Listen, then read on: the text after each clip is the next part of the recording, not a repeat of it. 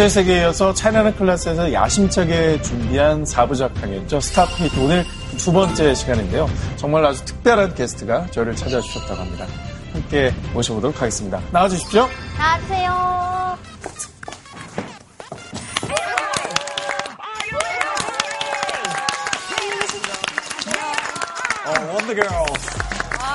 반갑습니다. 저는 우혜림이라고 합니다.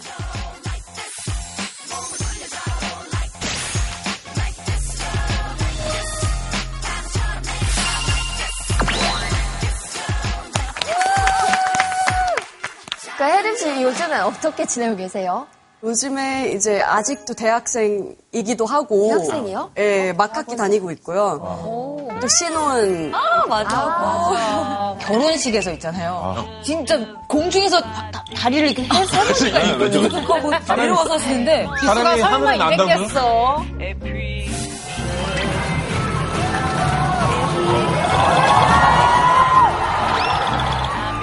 너무 멋있어서 다들 환호성을 진짜 너무 멋있었어요. 방송에서 봤는데 한국어 말고도 외국어 굉장히 잘하시더라고요. 몇 개 국어 하시는 거죠? 네, 한국어, 영어, 만다린, 그리고 광동어를 할 수 있습니다.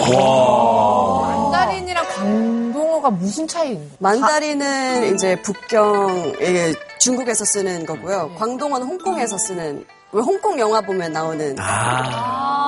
그럼 혜림 씨 해외 시청자분들을 위해서 그 사계국어로 아. 자기소개 짧게 부탁드려도 될까요? 오, 이런 거 너무 기대된다. Hello, I'm Lim. Nice to meet you. It's great to be here today, and I can't wait to learn more about today's subject. 大家好，我叫慧琳，希望大家能有趣的听听今天的主题。希望大家喺香港一齊睇啊！多謝。 근데 어떻게 이렇게 여러 나라 언어를 이렇게 잘하게 된 거예요? 아, 아버지가 홍콩에서 태권도 관장님을 하고 계시는데 거기에서 영어를 배웠죠.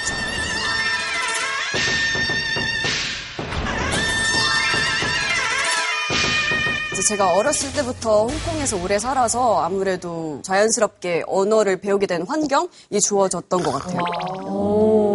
그럼 오늘은 어떤 주제를 가지고 나오셨는지 궁금하거든요. 네, 제가 오늘 특별히 퀴즈를 준비해봤습니다.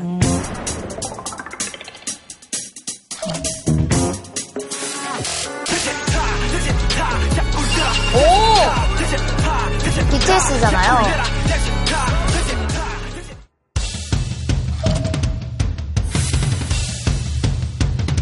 우와! 아, 남편분이시네요. 저봐, 진짜. 인간 바람개비야. 막 돌아, 막 돌아.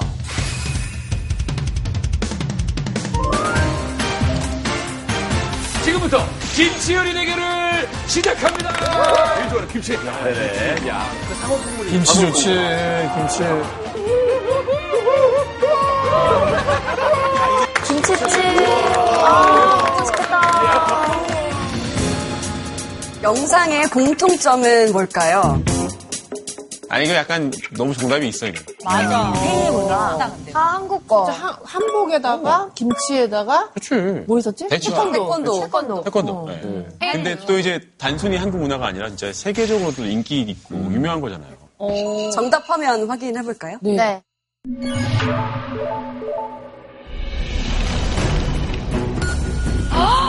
아, 맞아. 음, 그러네.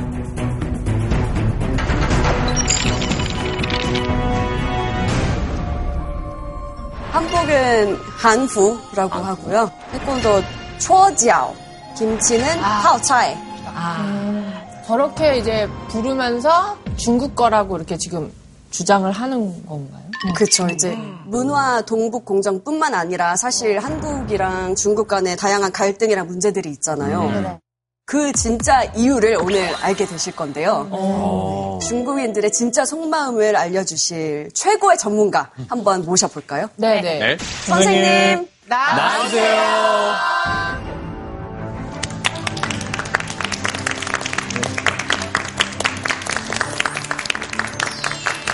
네, 반갑습니다. 중국인의 마음, 중국인의 생각을 연구하고 가르치고 있는 이호견입니다. 반갑습니다.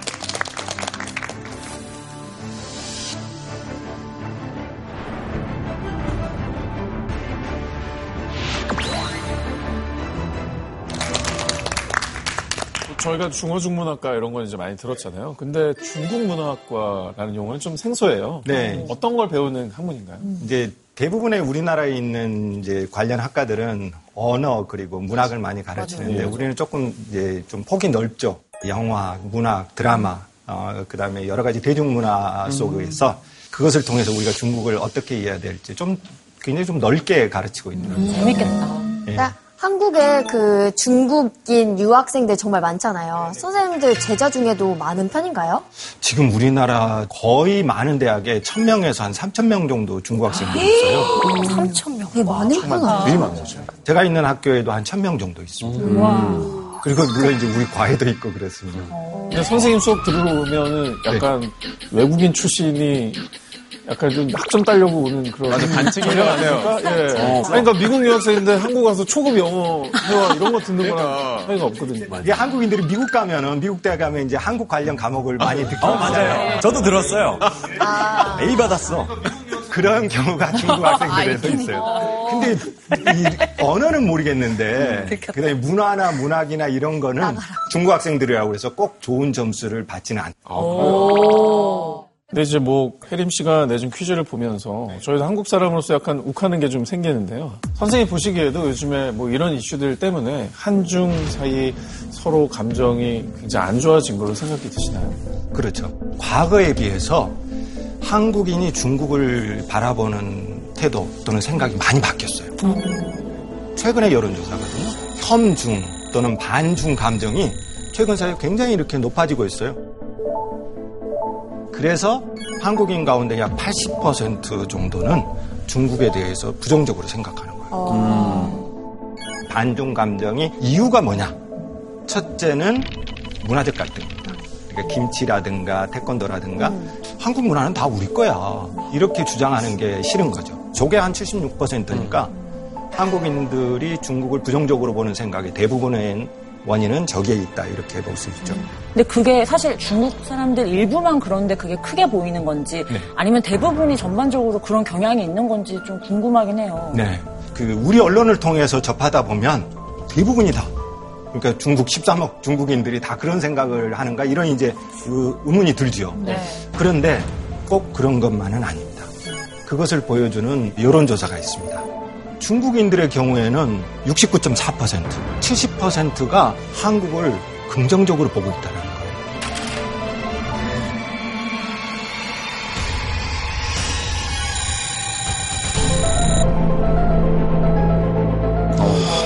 좋게 보네.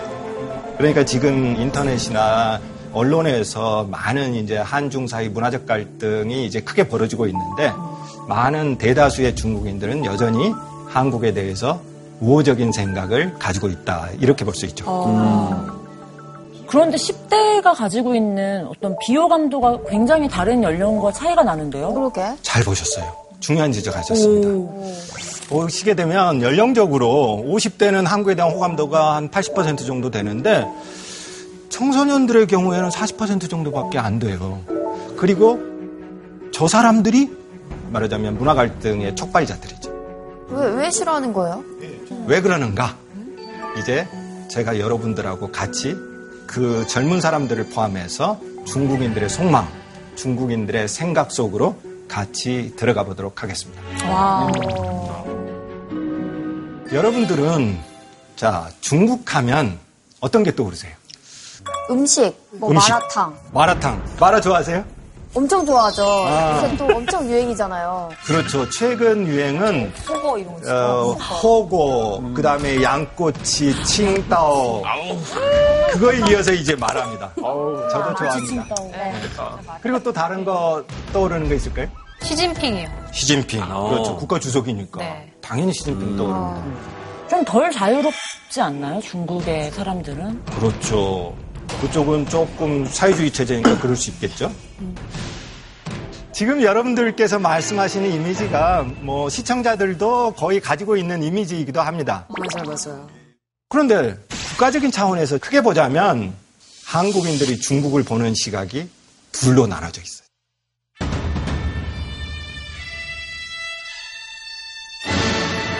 중국에 가면 돈을 벌 수 있는 기회가 많다.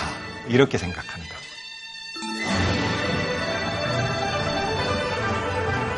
그런 얘기 많이 했어요. 양말 한 짝씩만 팔아도 얼마냐. 그렇죠. 이런 얘기. 양말 한 짝을 팔아도 13억 개를 파는 연예인들도 공 하나 더 붙어서 온다고 그랬어요. 출연료가. 네. 지금 여러분들이 중국에 가시면 오늘 받는 출연료보다 뒤에 공이 하나가 더 붙겠죠. 어. 그런데 중국이 우리에게 꼭 기회만 있을까요? 그렇지 않은 점도 있습니다.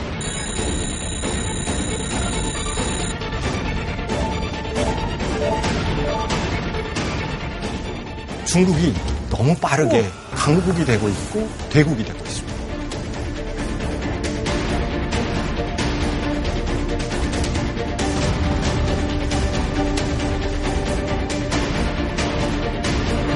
너무 빠르게 큰 코끼리가 되고 있고 그리고 코끼리가 질주합니다. 어, 밝히면 안 되는데. 그렇죠. 너무 무서운 거예요.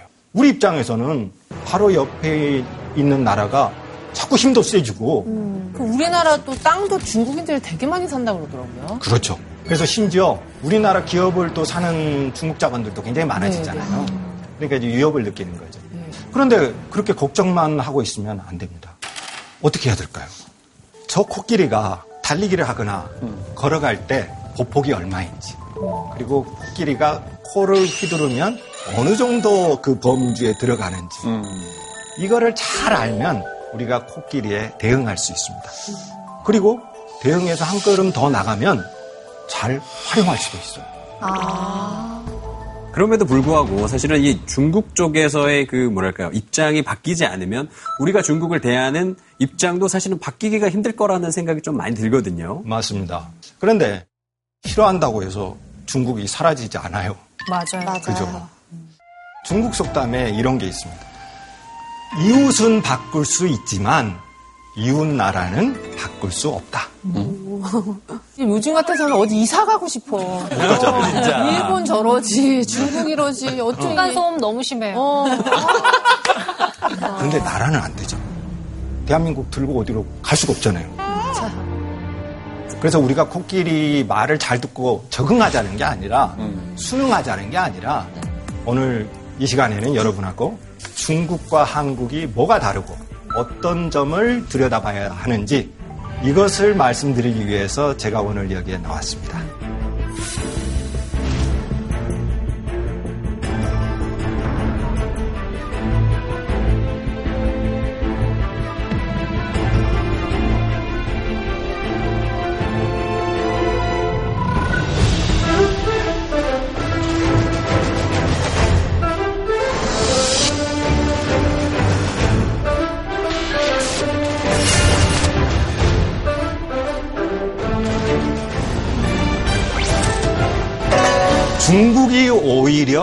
한국보다 더 자본주의 사회 같다.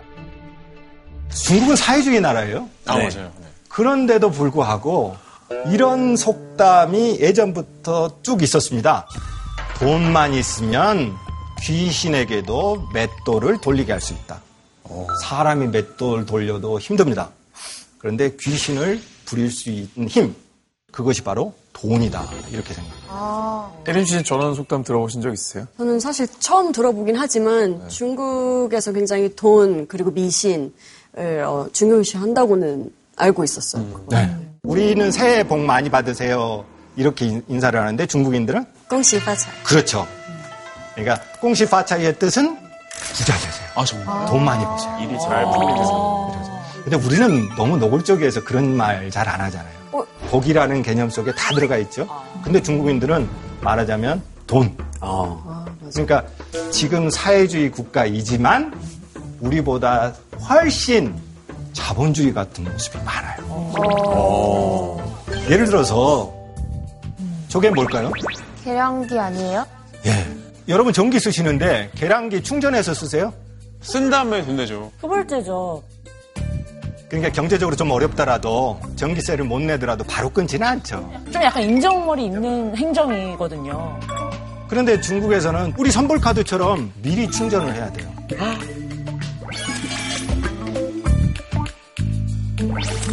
요금 충전되었습니다. 제가 만약에 돈이 떨어지면 전기 뚝 어머나. 이렇게 되는 겁니다. 조금만이 아닙니다. 자, 저거는 아주 붐비는 지하철이죠. 그런데 지하철에 비즈니스석이 있습니다. 아, 이게, 지금 이게 멀리 가는 열차가 아니고 지하철이라고요? 예, 선전에 있는 지하철입니다. 돈 없는 사람들은 저렇게 붐비는 일반 지하철을 타고 돈 있는 사람들은 비즈니스석에 앉아서 편안히 가는 거예요. 에어컨이 있고 없고에 따라서 버스 가격이 달라집니다. 와. 에어컨이 있으면 2원을 내야 돼요. 에어컨이 없는 버스 절반이 1원만. 제 기억으로 홍콩에서도 에어컨 버스는 더 비쌌던 것 같은데 그때 당시에는 이게 너무 자연스러워서 이게 전혀 이상하다고 생각하지 못했어요. 저도. 근데 저거만 보면은 무슨 극 자본주의 사회 진짜. 같아요. 어, 진짜. 돈으로 그렇죠. 모든 게 해결이 어, 어. 되고. 중국이 그러면 오늘날만 그러느냐? 이게 아주 뿌리 깊습니다. 언제부터 그렇게 된 거예요, 저 사람들은? 그 시작이 수나라 때부터 시작이 됩니다. 가장 중요한 게 과거제라는 시험 제도가 도입됩니다. 그러니까 예전에는 귀족제가 있으니까 관직도 자기 자식들에게 세습하는 겁니다. 그러니까 부모를 잘 만나면 계속 고급 공무원 하는 거고 아하. 그리고 자기들끼리 파벌을 만들어서 계속해서 뭐 다른 사람이 진입을 못 하는 겁니다. 그래서 이러면 안 되겠다. 세습적인 귀족 제도를 폐지하기 위해서 수나라 때부터 과거제 도입합니다.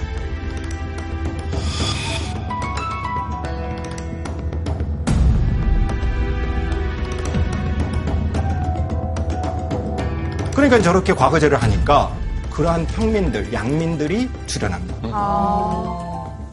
근데 좀 시험 관리인들한테 뇌물을 준다든가 해서 관리를 붙게 한다든가 이런 폐담이 나타날 때가 있잖아요. 네. 중국은 저런 일이 없었나요?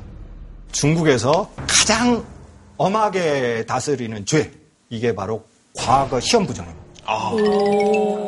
중국이 과거 시험을 얼마나 철저하게 관리를 했냐면 답안을 쓰면 자기 필체가 있잖아요. 그럼 필체를 보면 어 이거 내 친구 누구 아들이네 이렇게 알 수 있겠죠. 그래서 그 답안을 필사하는 겁니다. 아, 그러면 필체를 모르겠죠. 이 제도가 과거 시험을 엄격하게 관리하기 위한 제도 중에 하나였습니다. 저 지금 여러분들이 보고 계시는 사진이 뭐 같은가요? 바로 시험 과목입니다.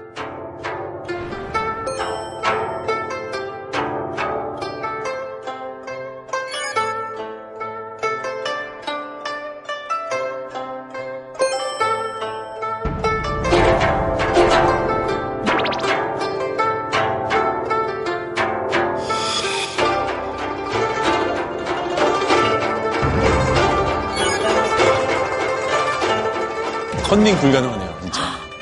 그러니까 이제 모든 사람들에게 기회는 줍니다.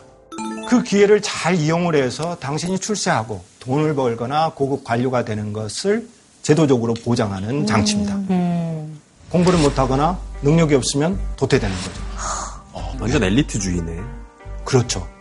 엘리트주의고 능력주의입니다. 사실 과거제도는 우리나라도 있었잖아요. 맞습니다. 우리도 과거제 했고 중국도 과거제 했습니다. 그런데 무슨 차이가 있느냐? 중국은요, 양반이 없는 채로 과거 시험을 받고, 조선은 대대로 세습적인 권력을 지닌 양반 제도가 있는 채로 과거 제도를 했어요. 그러면 양반집 자제들이 과거 시험 준비를 더 잘하겠어요? 보통 평민들 집안의 자녀가 과거 시험 준비를 더 잘하겠습니다. 양반이 이만집 양반주. 당연하죠. 선생도 모시고 오늘날처럼 과외도 더 시키고 공정한 경쟁이 이루어지지 않는 거죠.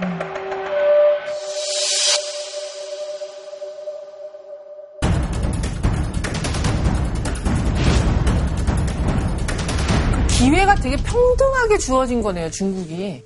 그러니까 중국의 경우에 기회가 똑같이 제공된다라고 하면은 능력 있는 사람들은 그만큼 대우를 받을 자격이 있다 이렇게 해야 되는 거예요. 그리고 저런 과거 전통이 지금도 이어지고 있습니다. 저게 지금 우리로 치면 수능이죠.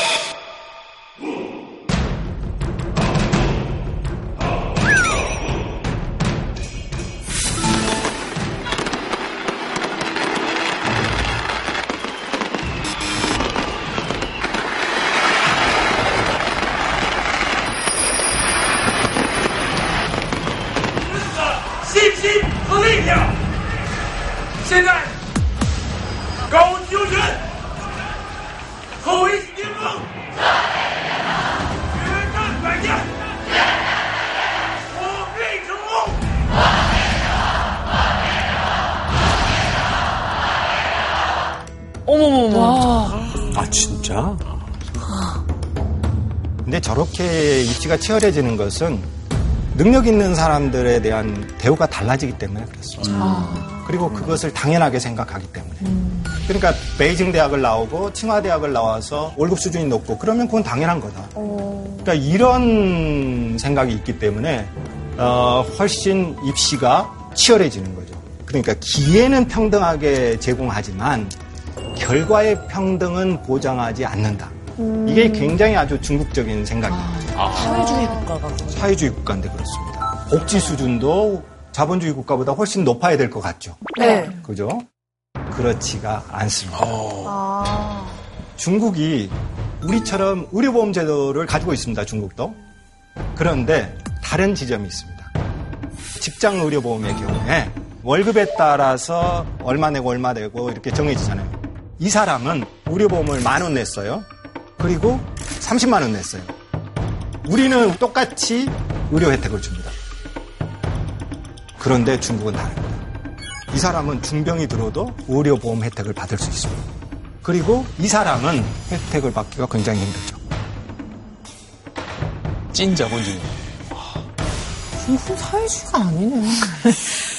오히려 우리가 더 조금 더 보태자면 중국이 사회주의인데 자본주의 같고 한국은 자본주의인데 오히려 사회주의 같다. 이렇게 얘기하는 경우도 있어요.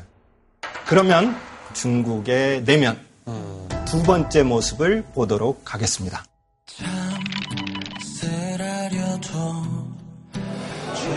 안녕하십니까!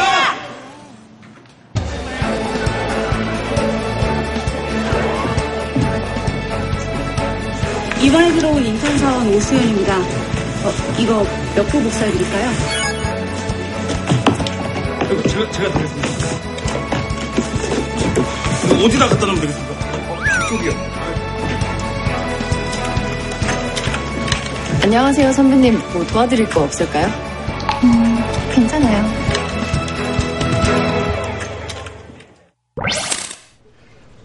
오늘 회식이다.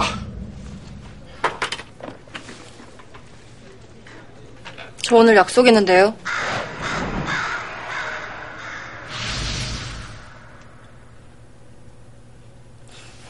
뭐, 일종의 농담이랄까. 죄송합니다.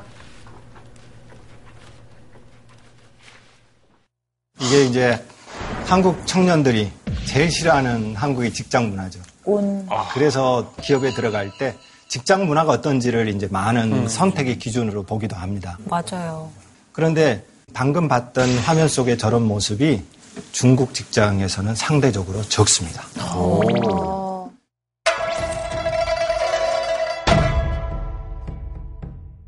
예를 들어서 회식까지 하는데 한 사람 만나 약속 있다고 네. 어, 회식에서 빠지겠다고 그러죠. 그러면 우리나라 직장 문화에서는 굉장히 싸해집니다. 그렇죠. 그런데 저 개인적인 일인데요. 그냥 가는 겁니다. 어, 많은 그 한국 기업인들이 이제 중국 진출해가지고 중국 어, 직원들하고 같이 일을 하잖아요. 그럴 때 느끼는 그 첫 번째 다른 점이 저 점이. 어. 그러면은 중국인들은 회사에서도 상사한테 그렇게 존칭 안 써요? 뭐 부장님 이런 거. 중국어에는 존댓말이 없습니다. 어떨 때 중국 가서 보면 학생이 나한테 얘기하는데도 뭐 우리말로 하면 너너 하는 것처럼 저도 되게 들려요. 선생님이 좀 무시를 당했다고 생각. 어떨 때는 그런 생각 듭니다. 아, 이건 뭐 맘먹자는 건가 이런 생각이 들어요. 근데 그게 다분히 한국적인 생각이라는 거죠. 그렇죠. 심지어 중국인들이 훨씬 자기 의견을 직설적으로 표현합니다. 我是律所的主任，我要什么事儿都得担着。所以以后我也像他们一样，迎合客户，取悦客户。 我告诉你，罗宾，让你做检查，让你道歉是给你机会，你不要以为你自己有才华，对律所贡献大，就在这给我掰扯。我没有跟您掰扯，我在给您讲道理。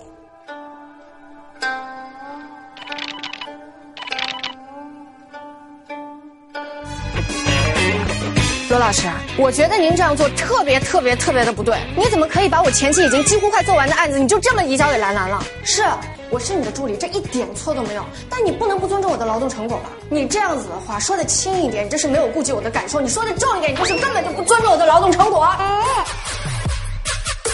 어, 다르게 확실히 다른가 봐요. 예, 상명하복의 정도가 우리보다 덜하다는 거죠. 어. 저는 근데 우리가 어떤 이런 상명하복, 뭐 삼강 오륜 지키고 사는 게 사실 중국에서 유교가 왔기 때문이잖아요.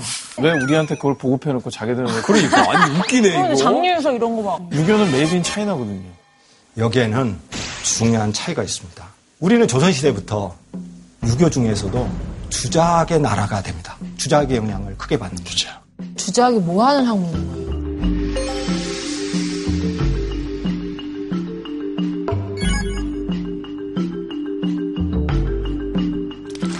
주작은 모든 사물이 어디서부터 생겨났냐. 원리 원칙을 중시한다는 겁니다.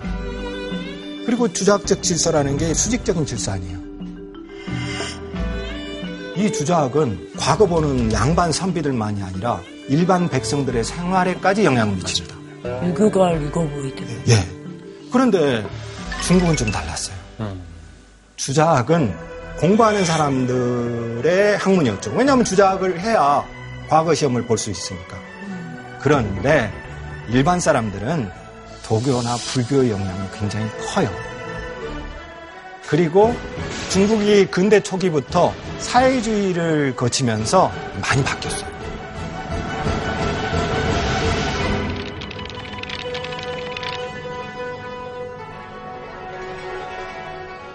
유교 타도, 공자 죽이기, 유교 비판 이런 운동을 지속적으로 합니다. 말하자면 전통적인 수직 체계를 완전히 해체해버리죠. 그래서 윗사람이든 밑에 사람이든 한 가지 호칭으로 부릅니다. 동지. 아, 발음이 그대로 둥줄 그렇습니다. 둥줄. 그러니까 나이 많은 사람이든 이 둥줄 다 이렇게 부르게 되니까 상하 위계 질서가 빠르게 해체됩니다. 언어가 질서거든요. 그런데 차이나는 클래스에서 배웠으니까 중국에 가서 한번 부를 때 왕퉁줄 이렇게 한번 해볼까? 이러시면 안 됩니다. 왜요? 왜요? 지금은 동성애자들 사이에 상대방을 부르는 호칭이 됐습니다. 아, 왜 그렇게 됐을까요, 선생님? 동지라는 말이 예전에 마오쩌둥이 집권하던 사회주의 시대에는 평등의 상징이었던 거죠.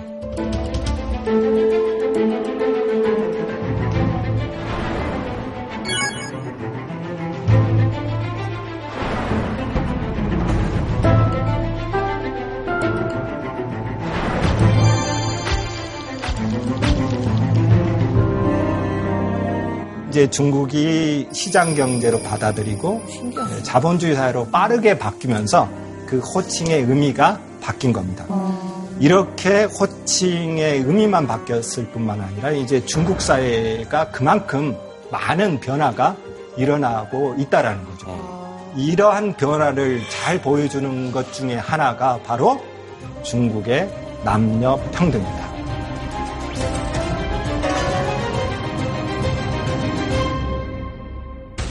옛날 오래된 주택, 사회주의 시기에 지어진 아파트를 보면 주방이 굉장히 적어요.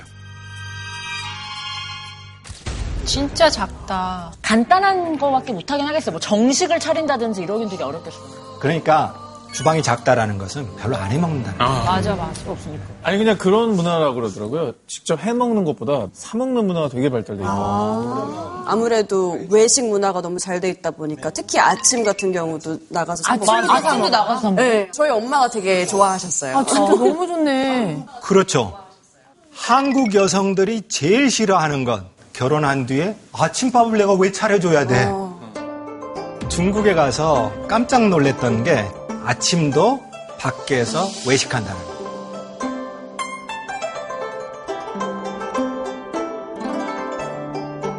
그리고 심지어 아침인데 패스트푸드점이 바글바글한 거예요.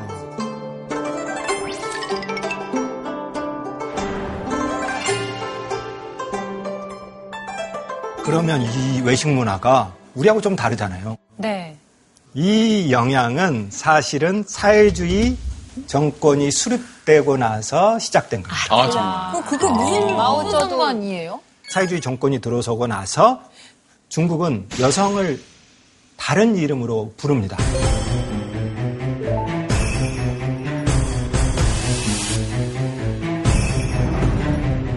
이렇게 부르는 것은 이제 여성들을 사회에 나가서 일하게 만들고 그리고 이제 육아라든가 어, 가사노동의 부담을 줄여주는 거죠. 그럼 밥은 어디서 먹어요? 공동식당. 자, 아이는 나가서. 그래야 일할 거 아니에요. 그렇죠. 그죠. 밥 다 하면서 애 다 키우면서 어떻게 일해요? 손을 누가 키워? 그렇죠. 그래서 여성들이 사회적으로 나오게 되면서 여성의 지위가 많이 올라오게 됩니다. 그러니까 사실은 그 남녀 평등을 위해서는 제도적인 게 굉장히 중요합니다. 제도적인 뒷받침이. 그래서 마오쩌둥이 이렇게 얘기합니다. 여성은 하늘의 절반을 받드는 사람이다. 이렇게 얘기를 하면서 혼인법을 만드는 거예요. 강제 결혼 폐지한다. 남존여비도 폐지한다. 자녀의 권익을 무시하는 봉건주의 결혼제도를 폐지한다. 자유로운 의사에 의해서 결혼할 수 있다. 그리고 당연한 말, 일부 일차다. 지금은 너무 당연하죠. 그러죠. 전통시대에는 당연하지 않았죠. 전통사회에서 여성의 삶을 옥죄고 있었던, 억압하고 있었던 것들을 철폐시키겠다. 그래서 사회주의 공화국 1호 법령으로 혼인법입니다. 야, 선진적이다. 저게 사회주의가 중국에서 실현되던 40년 동안의 변화입니다. 그런데 유감스럽게도 요즘 중국 사회에서 여성의 지위가 과거에 비해서 후퇴하고 있다 이런 불만을 가진 목소리들이 굉장히 많이 나오고 있습니다. 제가 지도 하나를 보여드릴게요. 중국 남성들이 결혼하기 위해서 여성에게 지불하는 돈입니다.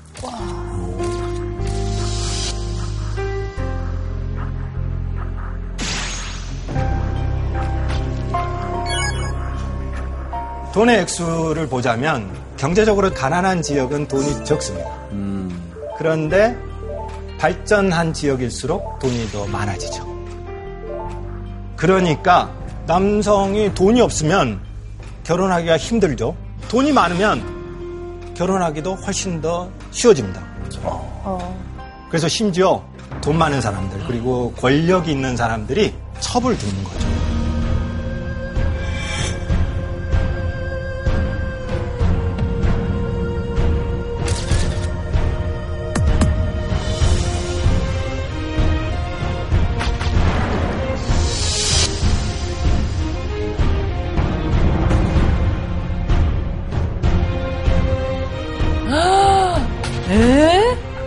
이게 이제 문제가 되니까 중국 여성들이 남녀의 평등의 지위가 흔들리고 있다고 보는 거죠. 예.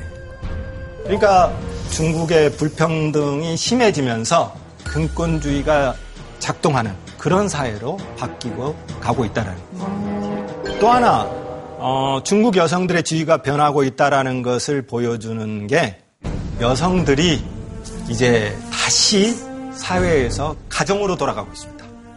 왜요? 경제가 발전하면서 부유한 가정들이 늘어나게 됩니다. 그래서 한 사람이 벌이를 해도 어, 가정이 지탱이 되는 거죠. 아, 일을 할 필요가 없어지는 거군요. 그러니까 남자가 이런 얘기 합니다. 이제 당신 그렇게 고생하면서 돈 벌지 말고 아이 잘 키우면서 좋은 대학 보내고 그랬으면 좋겠다. 가정주부, 전업주부가 되는 현상들이 나타나기 시작합니다. 근데 그건 뭐 개인 자유 아니에요? 그렇죠. 나 개인적인 선택이지 않느냐. 맞아. 그리고 우리 집에는 이게 더 중요하다. 음. 근데 이제 여성협회라든가 이제 여성학적인 입장에서 보면 그게 개인의 문제 아닐 것 같은데 이게 장기간 가면 여성의 지위가 낮아질 것 같은데 이렇게 이제 비판하기도 합니다.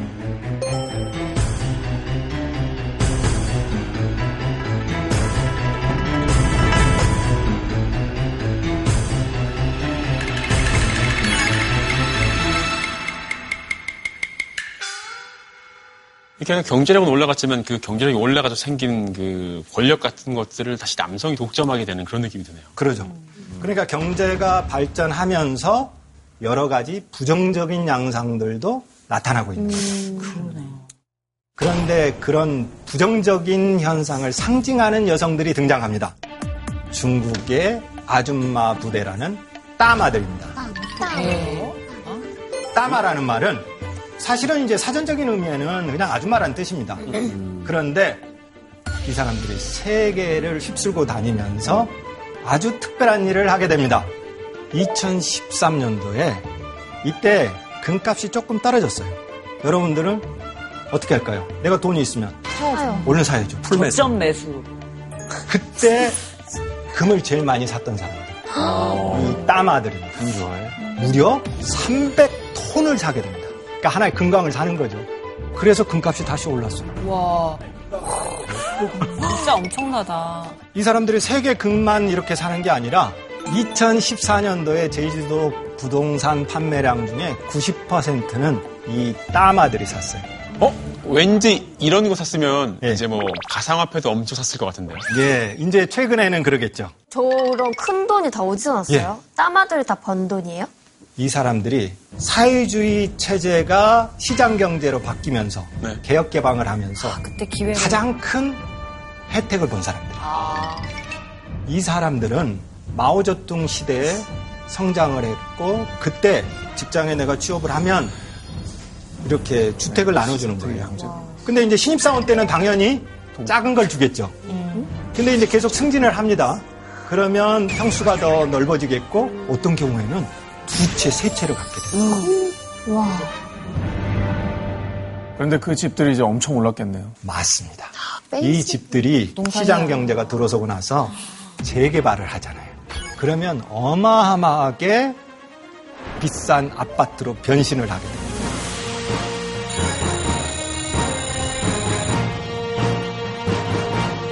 그러니까 이 따마들이 엄청나게 돈을 벌게 돼요. 표정이 아주 그냥 엄청 신나셨네요. 그러겠죠. 행복. 어. 근데 이 사람들이 이것 때문에 유명해지기도 했지만 또 유명해진 게 있습니다.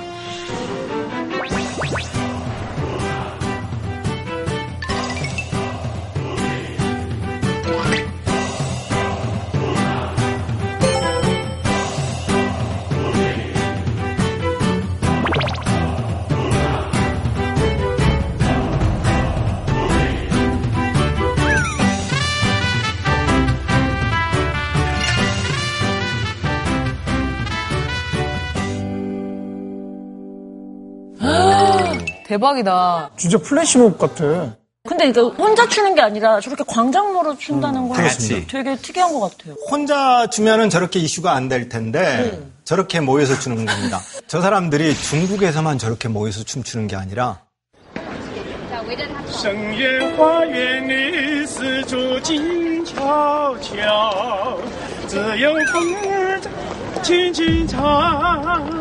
이젠 진포 이젠 것은 더머 미랜디 네 완성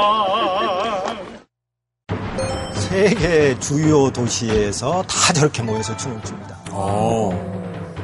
그러니까 왜 추는 거예요? 그럼 결과적으로 봤을 때? 저 사람들은 사회주의 문화의 영향을 받은 겁니다. 마오쩌둥 찬양가를 부르면서도 아주 혁명적인 춤을 같이 췄어요. 그러니까 따마판 레트로인 거죠.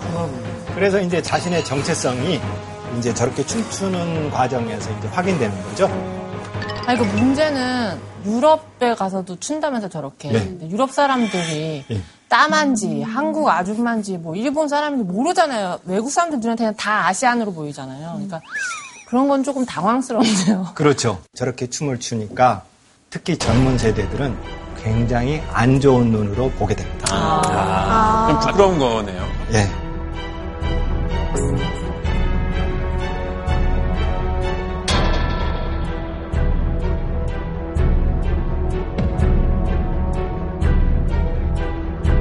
그런데 여기에 젊은 세대가 저 따마 여성들을 부정적으로 보는 또 한 가지 이유가 있습니다. 저 사람들이 부동산 값을 다 올려놓은 거예요. 아. 저 사람들은 두세 채 가지고 그리고 저 사람들이 투기를 해가지고 집값이 천정부지로 올랐잖아요. 그러네. 그리고 지금 젊은 세대에게는 그렇게 건물을 나눠주는 것도 이제는 없어졌잖아요. 시장 경제가 되면서 어, 이제 직장을 잡아도 주택이 안 오는 거예요. 집을 살 수가 없어요. 청년들은. 이렇게 이 청년들의 힘든 상황을 달팽이 집이라고 봐요. 아, 집이 작다.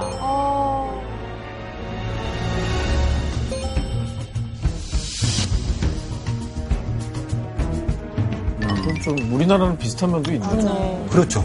그러다 보니까 이 젊은 세대들이 이 따마라고 하는 세대의 여성들을 굉장히 부정적으로 보죠. 선생님께서 아까 말씀하셨듯이 능력주의가 좀 제대로 작동하려면 기회평등이 보장되어야 된다고 하셨잖아요. 네. 지금 중국은 그런 어떤 미덕들이 많이 사라진 것처럼 보이기도 하네요. 그렇습니다. 너무 이렇게 빈부격차가 커져서 출발선이 다르다. 청년들이 현실에 대해서 많은 불만들을 가지고 있습니다. 어떤 문화예국주의 이것도 그런 쪽으로 표출되기도 합니다.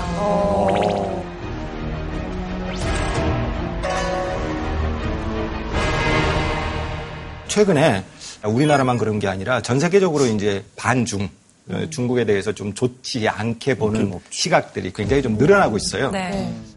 그런데 중국인들은 반대예요. 중국 정부와 공산당을 지지하는데 특히 절대적인 신뢰를 보내고 있습니다. 얼마 정도 애정을 보내고 있을까요? 80%. 80%. 혜림 씨는요? 저도 뭐 비슷할 것 같아요. 80 몇 80%? 80%도 엄청난 겁니다. 엄청 높은 아니, 뭐 거죠. 지지율 80은 거의 절대적인 거죠. 그렇습니다. 그런데 그 결과를 보면 80%도 엄청난 겁니다. 엄청 높은 아니, 뭐 거죠. 지지율 80은 거의 절대적인 거죠. 그렇습니다. 그런데 그 결과를 보면 무려 93%. 와. 선생님, 근데 이거 어떻게 조사한 거예요? 그냥 체육관에 모아놓고 지지율 투표한 건 어른데. 그렇죠. 숫자만 보면 그렇게 보입니다. 그죠? 그럴 수도 있지 않아요? 그런데 이 조사를 미국과 세계적인 여론기관에서 조사한 겁니다. 제3자가 했네. 제3자가 했으면. 근데 지금 저렇게 지지율이 높은 이유는 뭐예요? 절대적인 지지를 받는 이유. 첫째는 경제가 성장하고 있습니다. 중국 정부는 선거에 의해서 뽑히지 않았어요. 아, 맞아. 그죠? 그래서 선거에 의한 정당성은 없어요. 그러면 뭘로 인정을 받아야 되겠어요? 업적입니다. 결과입니다. 민생. 결과가 나쁘면 그마저도 정당성이 없는 거죠. 근데 진짜 경제 성장 굉장히 가파르게 한 건 사실이잖아. 맞아. 네. 잘했죠.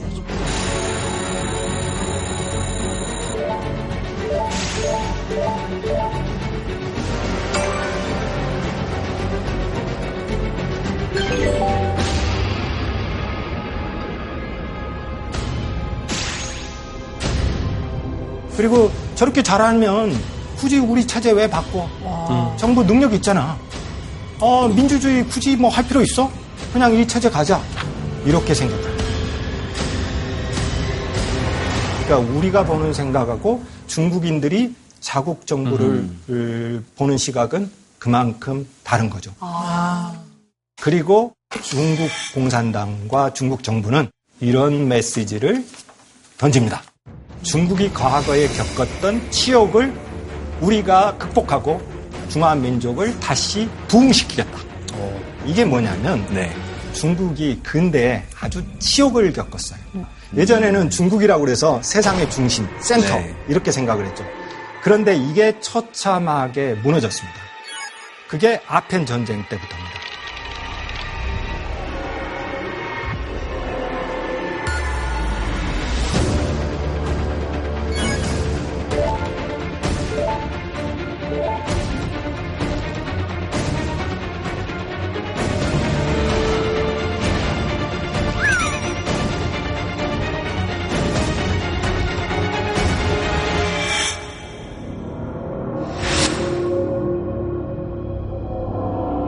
이 시기를 중국인들은 치욕의 백년, 치욕의 한세기라고 부릅니다. 그런데 사실 중국은 그런 치욕을 당한 적이 많았어요. 예를 들어서 원나라라고 하는 나라는 몽고족한테 완전히 점령당한 거 아니죠. 그리고 청나라라고 하는 나라는 역시 이민족이 말하자면 오랑캐인 반주족한테 점령을 당한 거잖아요. 뭐 요나라 그러니까 나라를 잃어버린 경험이 그 전에도 있어요. 많아요. 그런데 왜 근대 이후의 한 세기를 치욕의 시기라고 부를까요? 왜일까요? 왜요? 치욕이 성격이 달랐던 겁니다. 이민족의 나라인 몽고족, 그 다음에 청나라의 만주족이 들어왔어요. 그런데 이 사람들이 들어와서 옛날 한족의 문화, 한족의 원리에 따라서 다스린 겁니다. 문화적으로 동화돼 버린 거예요. 존중해줬네. 근데 중국 역사상 최초로 바다에서 온 오랑캐, 양이 이 사람들은 달랐어요. 정신, 문명, 문화 이것도 철저히 바꾸려고 합니다. 말하자면 중국 문명을 다 부정한 거예요. 그러니까 이게 정말 치욕적이었던 거죠. 그래서 중국인들은 이 치욕을 서력하자 이렇게 생각하는 거예요. 그런 주장을 앞장서서 제기하는 사람이 중국 공산당과 리더들.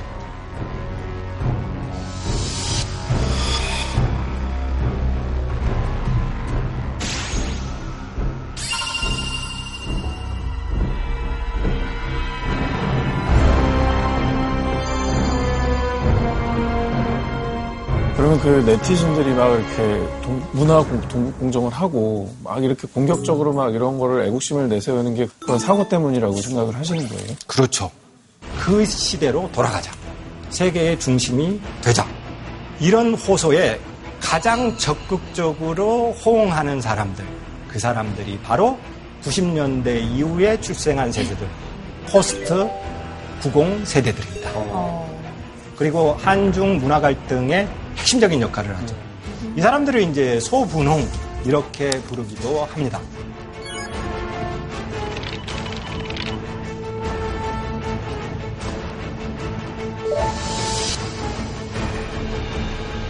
그래서 이제 이 사람들이 극단적인 애국주의, 폐쇄적인 민족주의를 인터넷 공간에서 많이 하죠. 그래서 중국 정부에 대해서 비판한다거나, 그 다음에 중국 공산당의 권위에 도전한다거나, 이러면 이제 다 몰려가서 굉장히 조직적으로 활동해요. 예를 들어서 마인처럼 이 중국 공산당의 싫은 소리도 하고, 그러면 저 사람 예전에는 좋은 줄 알았는데 중국 공산당을 부정하네? 이렇게 생각해서 공격을 가하는 거죠. 이런 흐름이 이제 우리나라 연예인들을 공격하는 걸로 나타나죠.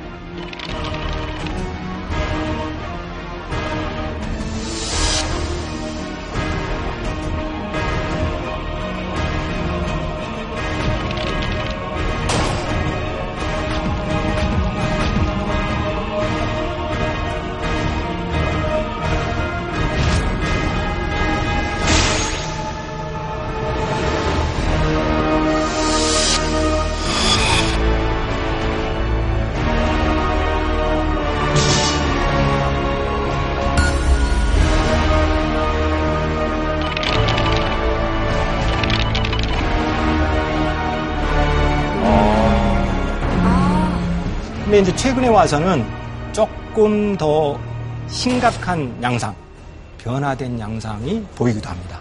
중국을 자기 아이돌이라고 생각하는 거예요. 과거에 저 소분홍 세대의 아이돌은 누구였어요? 진짜 아이돌. 한류 아이들 그 중에서. 아. 근데 한류 아이들 자리에 누구를 두는 겁니까? 중국? 중국 오빠. 그래서 이 사람들은 중국을 아중가 이렇게 부릅니다. 아 중가? 그러니까 중국 오빠 이런 거. 나의 중국. 특정 중국 오빠가 있어요? 중국 나라. 나라라는 나라 자체를 자기 나라를 자기 나라가 아이돌인 거. 어, 나라 팬덤이야. 팬클럽 활동하듯이 중국을 옹호하고 중국 인터넷을 보게 되면 저런 것들이 굉장히 많이 있습니다.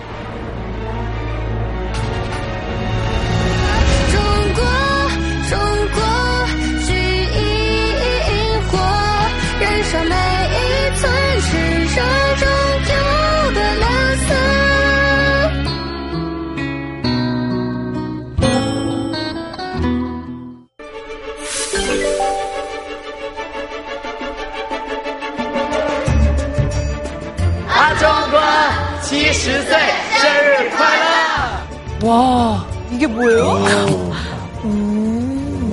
내가 이렇게 좋아하는데 당신들이 왜 우리 오빠 욕해? 지금 세계적으로 현중 반중 여론이 굉장히 거세잖아요. 그러니까 내가 모든 것을 바쳐서라도 우리 오빠 지킨다. 굉장히 폐쇄적인 애국주의입니다.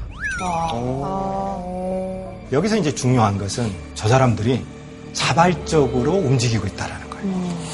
그러니까 이게 더 위험한 거예요. 나라가 시켜서 하고 돈 때문에 하면 돈이 안 되면 그만할 수 있어요. 그런데 자신이 자발적으로 하는 것은 계속 더 심해질 수도 있어요. 네, 신념이 굉장히 강한 그렇죠. 근데 왜 이렇게 젊은이들이 이렇게 자발적으로 활동을 할까요? 이 세대들은 사회주의 시장 경제가 이제 본격적으로 추진할 때 같이 성장을 했어요.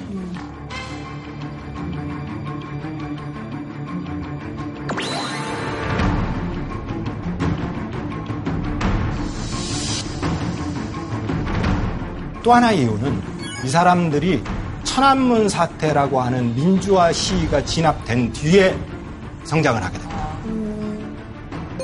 1989년에 천안문 민주화 시위를 탱크를 앞세워서 중국 공산당이 진압합니다.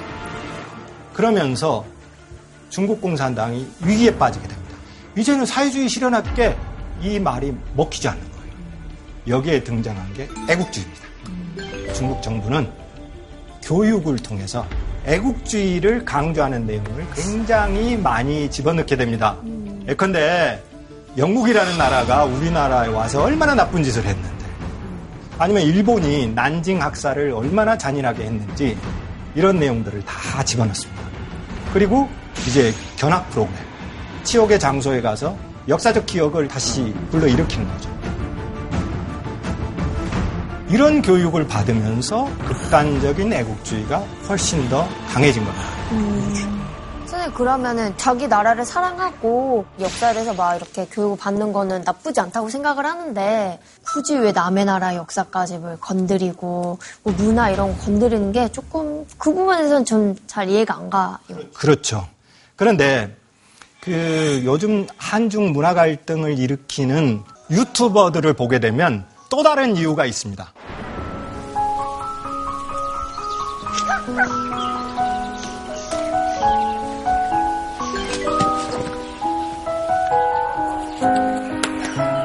이게 뭐야?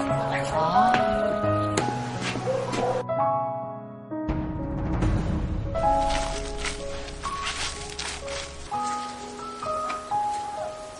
김치다. 김치 만드네요. 진짜 우리 김치네.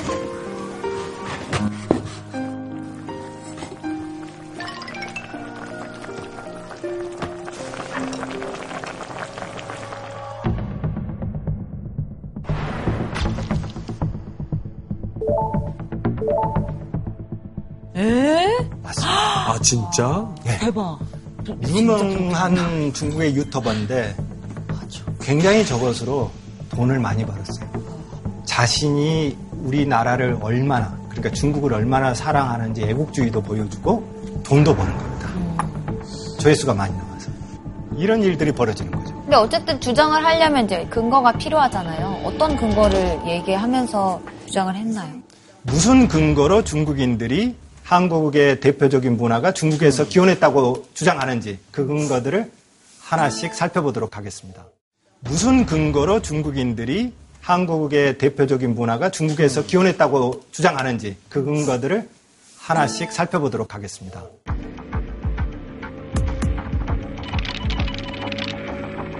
예전에는 김치는 침체라고 했어요.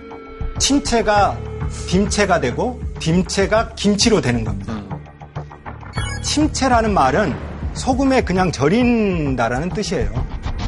그런데 저렇게 절이는 것은 중국에도 있어요. 저게 파오차이. 이렇게 소금에 절인 음식을 파오차이라고 해요. 자, 왼쪽이 김치입니다. 그리고 오른쪽이 파오차입니다. 근데 파오차이하고 김치하고 결정적인 차이가 있죠. 발효? 그렇죠. 발효도 있고. 고춧가루? 고춧가루도 들어가고. 자르는 방식도 다르고.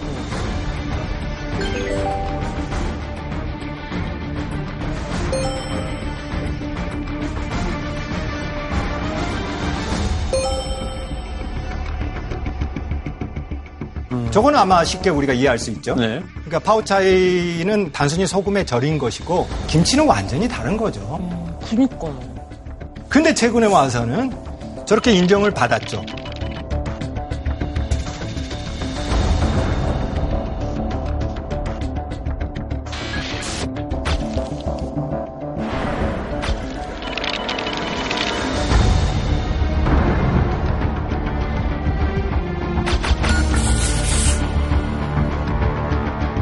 그러니까 극단주의적인 네티즌들이 아, 저것도 원래 우리 거야. 이렇게 주장을 하고 있는 거죠. 알겠어. 그럼 사실 우리나라 외교부도 표준 인증을 빨리 받아야 되지 않아요? 김치로?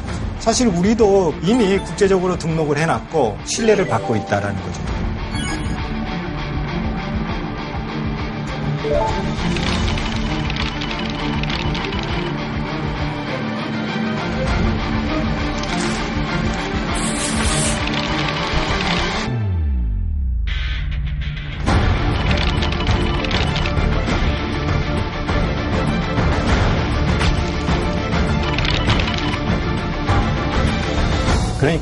원래 중국인들도 한국의 저 김치는 한국어 파오차이 이렇게 불렀어요. 그건 뭐냐면 자기들 파오차이고 다르다는 거죠. 알고 있었네. 그러네. 씁쓸하다. 자, 또 하나의 사례를 보도록 하겠습니다.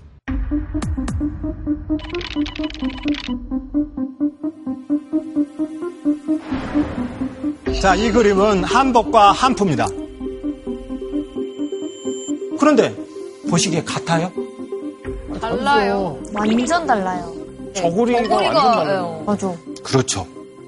기본적으로 우리 한복에 비해서 중국 옷이 훨씬 풍성하고 치렁치렁하고 그리고 끈으로 염입니다.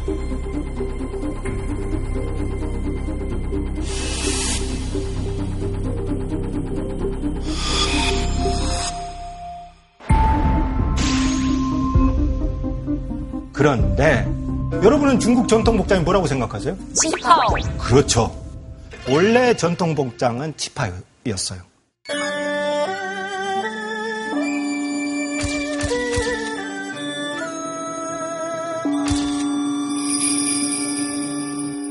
치파오도 너무 예쁜데.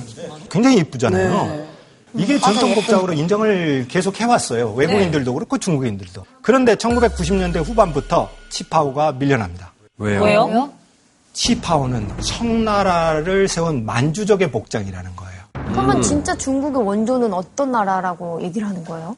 한 나라가 가장 한족의 나라고 그것이 정통이라고 생각하는 거예요. 사실은 한푸라는 말이 원래 안 썼어요. 다른 한자잖아. 근데 이제 저 말이 나오기 시작을 한 거예요. 저 말을 자주 쓰는 사람이 누구냐? 청년들, 청년 세대. 한복을 입고 사진 찍으러도 가잖아요. 우리나라 청년들도.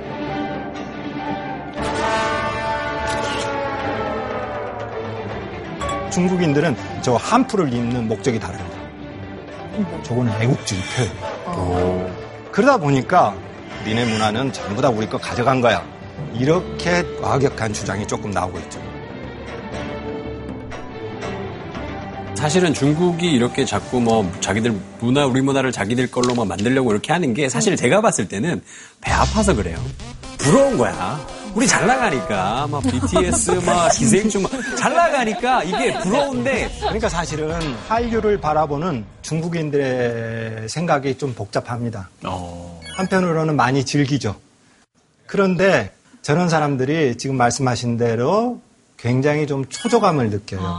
그리고 저런 극단적인 그 문화 갈등을 주장하는 사람들 중에 한류 팬이 굉장히 많아요. 오히려 팬이기 때문에. 그래서 양가적이구나, 감정. 예전에는 동아시아 문화의 대표 그러면 중국 문화 뭐 이렇게 됐거나 또는 일본 문화 이렇게 됐죠. 근데 최근에는 서구인들이 보게 되면 야 한국 문화가 동아시아 문화의 대표가 된 겁니다. 그러니까 이제 위기 의식도 생기고 조금 질투도 나고 초조하기도 하고 이런 복잡한 감정이 중국 네티즌들 사이 그리고 한류 팬들 사이에 있는 거죠. 사실은 문화는 다 섞이기 마련입니다. 서구 문화는 어디서 기원했습니까? 그리스 로마? 맞습니다. 대부분 다 그리스 로마에서 기원했습니다. 그러면 그리스 로마인들이 그러는 거예요.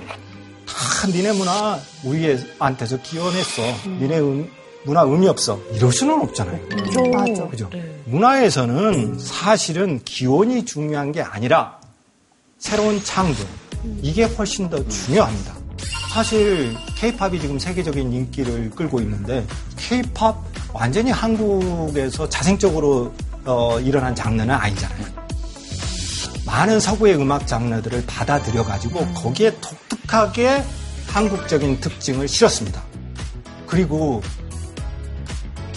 조선 시대를 배경으로 한 좀비 보세요.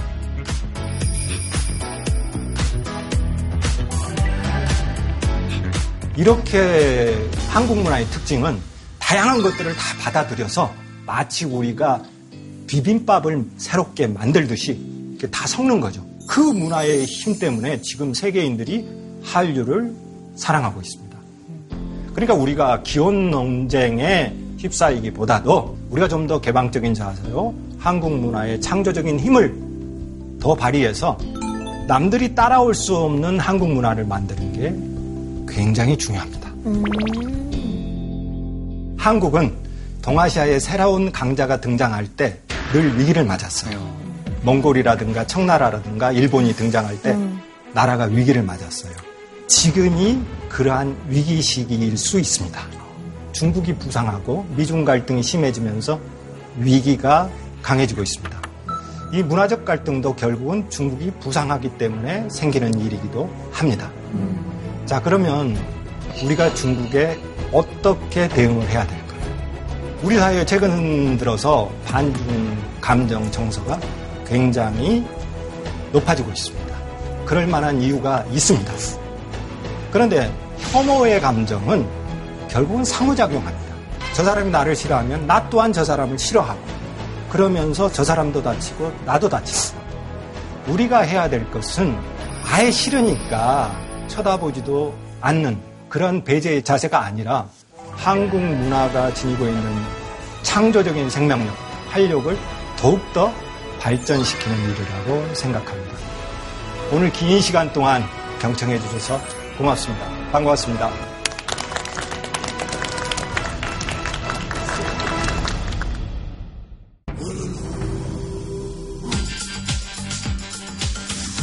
여러분들이 아프리카 하면서 떠올렸던 그 이미지들은 조작돼 있다. 노예 선 보신 적 있나요? 항해하는 시간은 3개월. 3개월이요? 차라리 바닷물에 빠져 죽는 게 낫겠다. 그리고 콩고에서 고무 사업을 할 때 할당량이 있잖아요. 그거를 달성하지 못하면 손목을 잡아요. 아, 그런데 이들의 욕심은 뭐냐면 아프리카를 영구적으로 노예화해야 되겠다. 우리하고 다른 인종이 얼마나 열등한지 봐라. 인종 전시. 네? 인종 전시. 아, 열등한 인종일수록 뇌가 작다. 생식기는 크고 도덕적으로 타락한 신체로 조작하는 거죠. 진짜 아프리카를 만나다입니다. JTBC 포텐 즐거움이 터진다.